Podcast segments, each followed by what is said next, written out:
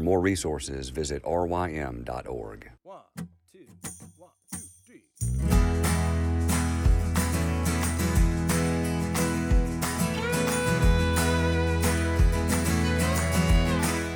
The Local Youth Worker is a daily podcast that's centered on five questions each week. Ranging from the practical to the professional, we're looking for answers to the questions you're asking. Whether you're in full time, part time, or even volunteer youth ministry, this podcast is for you.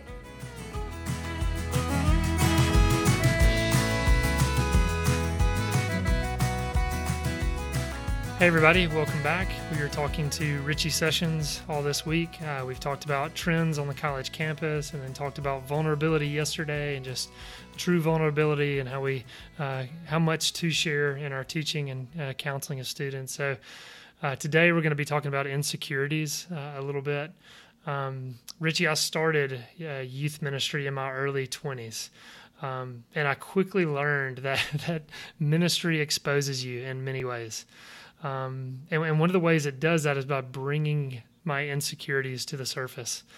Uh, so, after serving in ministry for some time, uh, what have been some of the greatest insecurities uh, you've wrestled with? And, and, this is not a question designed to expose or mock you, but hopefully, uh, just for others that are listening to see, once again, look, they're not alone in their struggles, yeah. and then maybe even some counsel oh, yeah. in the midst of those.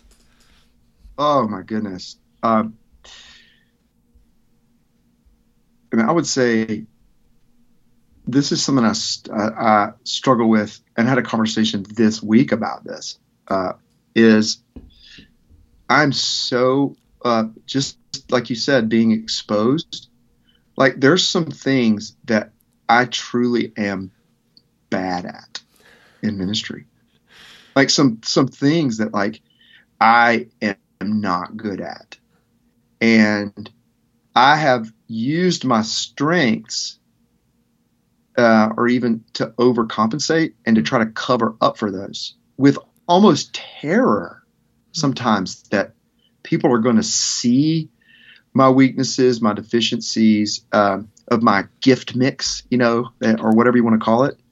Um, an insecurity about uh, like what I would say is um, like I'm I'm I really struggle with with structure and follow through. Uh, uh, I'm good at starting starting things and like thinking about things and being with people and but man um, there's a follow through that comes with ministry and keeping up with people um, that is really good a big part of shepherding that I really struggle with and man any t- I, t- I know one of the reasons I know I'm insecure about, about it is because when anytime someone like says like hey did you get my email or did you follow up on this thing or did you do this? And i'll be like i either forgot or i didn't do it because i didn't want to or i was stupid or whatever. Like i just dropped the ball. Like literally just missed it. Just struck out. I get i almost get i almost get like i get like sweaty palms. I get like nervous because i'm so t- terrified of being I'm just like they're going to find out and they're going to find I'm a phony mm. and they're going to want to run me off and they're you know they're going to and so I go to all these scary places and so what I'll do is I'll just really really want to work out of my strengths in a sense that like I don't want to ever face any of those weaknesses so and, and, and something I I used to make this joke too that like certain things that I didn't like to do were not quote my gift. and so I would say like, yeah, being on time is not my gift. You know, it's just it's not my gift. You know, returning email is not my gift. And so if I didn't like it or if I wasn't good at it, it wasn't my gift. But like, you know, everyone has a gift, right? We all have gifts. And so I'd make a joke about it. Like, um, but I, but it was actually really true. I would kind of do that. It's like, oh, that's not my gift. And sometimes it was just because like, um, either one, I didn't want to go through. I didn't want to do the hard work of strengthening that part of my weakness, mm. which is one just a grown up thing to do. Take responsibility for it. Um, is like maybe you just like you can actually get better at certain things, you know. And but that takes really facing my weakness and then asking for help. which is so hard and which is so humbling. Asking for help, and God, I don't know how to do this, or admitting you don't, or um, not delegating well because I want to look omni I want to look omnicompetent. I think that may be one of my biggest idols is I want to look like I have all the gifts. Hmm. And a real that's a real insecurity. I want to look like I have all the gifts, but it's like uh man, it's almost like the Avett Brothers song, like the weight of lies will bring you down and follow you to every town because nothing happened here that won't happen there. And and I found myself pushing ministry away or like wanting to, you know, getting nervous because I was like, what happens? Because they're gonna find out that I don't have all the gifts. They're gonna find out that I'm weak and and so how to stay in that place and admit that either I don't know, to admit that I that I dropped the ball, uh, maybe to learn how to delegate so that the body of Christ can be the body of Christ. And but in order to do that, I have to admit that I don't have all the gifts. Hmm. And so, man, God, over the last 14 years has been working on my ultimate insecurity, which is I want to be a rock star. Hmm. I mean, I want to look like I have it all together. And when people find, out, it freaks me out. Hmm. And so, what's amazing is what the gift that being in ministry for a little for a little while is when I do. What's amazing is when I join the human race and admit. What's shocking is when you admit your weakness, your deficiency, when you admit that you don't know how to do things, when you admit, for me, it's been so shocking that people actually move toward me and and actually my so my hypervigilance goes down. My hypervigilance of having to be omnicompetent goes down when I admit that I don't have all the gifts, and then I actually can go. I don't know how to do that. Uh, can you help me do that? Can you show me how to do that? But I used to think strength in ministry, uh, strength in ministry, or strength in leadership was like not, not ever asking for help. And if if your listeners, if the listeners could hear me say anything, is the strength of leadership is asking for help. Hmm.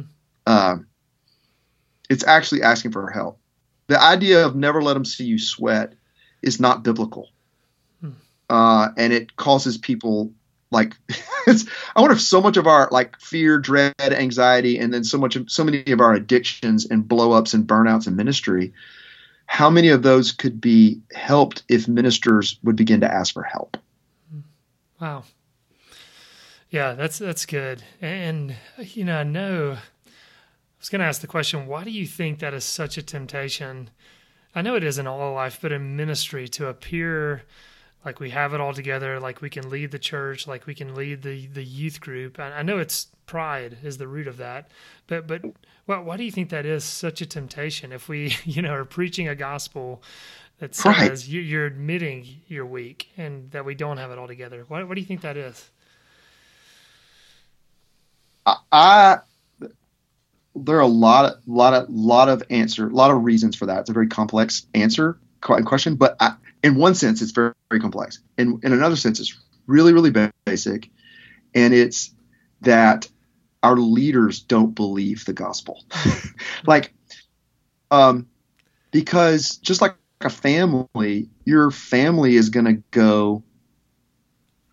Uh, your family's going to follow the parents, and so you're going to set the tone. And so I would say, teaching elders, ruling elders, as far as the PCA is concerned, or just leaders in a church, pastor leaders, people who are the leading the church, um, they create the environment. And so if they're not um, broken, if they're not admitting the weakness, if they're not asking for help, I would say we're probably not safe at the elder level. Is probably the old like the met like that's the big one is when the elders aren't broken and they're not safe and they're not like human then um, and then also believe in the gospel as brothers together then the culture they're creating both at a staff level um, and then and then that and then the church level is a toxic unsafe place. And so pastors are terrified to go like i didn't do that or i don't know how to do that right? So it, it creates an environment. In the same way if you just apply i think a great illustration of this is the family. When it when it's not okay to be imperfect in a family then you raise uh, just terrified people. Hmm. and so the more there's perf- the more perfectionism and the more image management, the more hypervigilance, the more toxic the environment is, and the scarier it is. It I, probably people listening to me is like, man, you're in a scary church, and um, it's because like, yeah, we're we're everyone, starting with the pastor and the ruling elders and the teaching elders, or however you church is built or how is you governed, the leaders um, are the most insecure. Hmm. And when that happens, the the followers are super insecure. So I think that's I think so. There's a bunch of different little tributaries, but I think that's the mother lode. That's a yeah very Un, unbroken leaders. yeah very good point because like you said I mean that's going to permeate you know in a church or in a household if we're talking about a family. Um, so that's very good. And just as you said, as you've found as you've started to admit certain weaknesses, how that actually draws people in um, and the connection that you have. Yeah. there. Um, if you just show up and go, you know, I was I became a senior pastor of Independent at 33, and one one of the things that did I I just I think I just had to go like I don't know how to do this, and they were like, Yeah, we know you don't know how to do this, and I was so shocked. I was like, I thought y'all were gonna fire me when I didn't. I was like, You're 33, dude. like, eh, and and then you can actually learn. You can actually grow without the fear of like rejection. I think we're so afraid of revealing our incompetence. Um, yeah, there's just there. Yeah, so I, man, I think renewal in the church, and it comes the same way renewal happens in our lives personally. Renewal in the church comes the way same way renewal happens personally is, um, when we are belie- believing, living experiencing repentance and faith in the gospel of Jesus Christ and experiencing this, the power of the Spirit applying our union with Jesus in, in real ways where we're being transformed uh, by His Word and by His power, then it just, you create renewed individuals and then you create renewed leaders and then those, they create renewed churches. I think a renewal looks like us believing, like really believing the gospel. Man, really, really good stuff, Richie. I appreciate that. Yeah.